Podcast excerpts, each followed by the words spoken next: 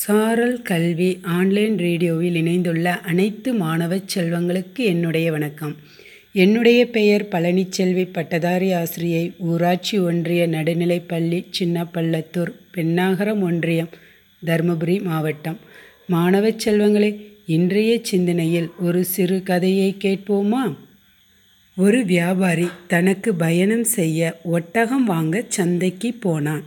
ஒட்டக வியாபாரியிடம் அப்படி இப்படி என பேரம் பேசி நல்ல விலைக்கு ஒட்டகத்தை வாங்கி கொண்டு ஓட்டி வந்தான். ஒட்டகம் வாங்கிய வியாபாரிக்கோ மகிழ்ச்சி. நியாயமான விலையில் நல்ல தரமான ஒட்டகம் கிடைத்தது என்று வீட்டுக்கு வந்ததும் தன் வேலையாளை அழைத்து ஒட்டகத்தை கொட்டிலில் அடைக்கச் சொன்னான். அதற்கு முன்பாக ஒட்டகத்தின் மேலிருந்த சேணத்தை அவிழ்க்க முயற்சித்தான். அவனால் முடியவில்லை. தன் வேலையாளை அழைத்து ஒட்டகத்தின் சேணத்தை அவிழ்க்க சொன்னான். ஒட்டகத்தின் மீதிருந்த சேணத்தை அவிழ்த்த வேலையால் பொத்தென ஏதோ ஒரு கீழே விழுவதைக் கண்டு எடுத்து பார்த்தான். அது ஒரு சிறிய பொக்கிஷ பை. உள்ளே பிரித்தாள். ஆச்சரியத்தால் அவன் கண்கள் விரிந்தது. விலைமதிப்பற்ற நவரத்தின கற்கள்.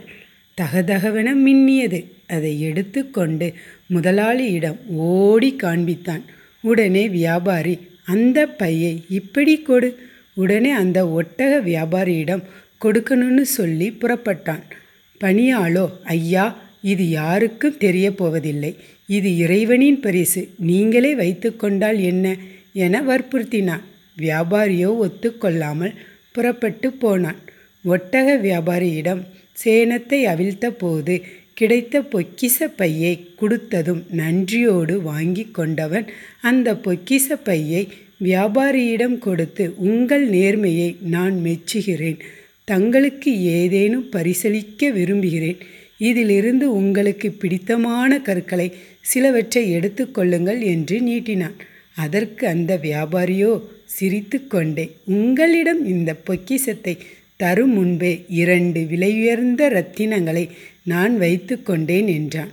உடனே ஒட்டக வியாபாரியோ கற்களை எண்ணி பார்க்க எதுவுமே குறையவில்லை சரியாக இருந்தது என்று குழம்பினான். உடனே அந்த வியாபாரி நான் சொன்ன இரண்டு ரத்தினங்கள் எனது நேர்மை எனது சுயமரியாதை.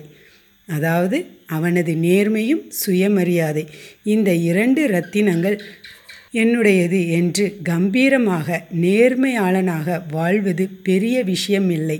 தவறு செய்யக்கூடிய சந்தர்ப்பமும் வாய்ப்பும் வாய்த்தாலும் நேர்மையாக வாழ வேண்டும். வாழ்வில் ஒரு நாள் நேர்மையாய் வாழ்ந்து பார்த்தால் அதன் ருசியை உணர்ந்து விட்டால் நாம் எதற்காகவும் நேர்மையை இழக்க மாட்டோம். ஆம் மாணவர்களே நேயாக வாழ்வது பெரிய விஷயம் அல்ல தவறு செய்யக்கூடிய சந்தர்ப்பமும் வாய்ப்பும் வாய்த்தாலும் நேர்மையாக வாழ வேண்டும். நன்றி வணக்கம்.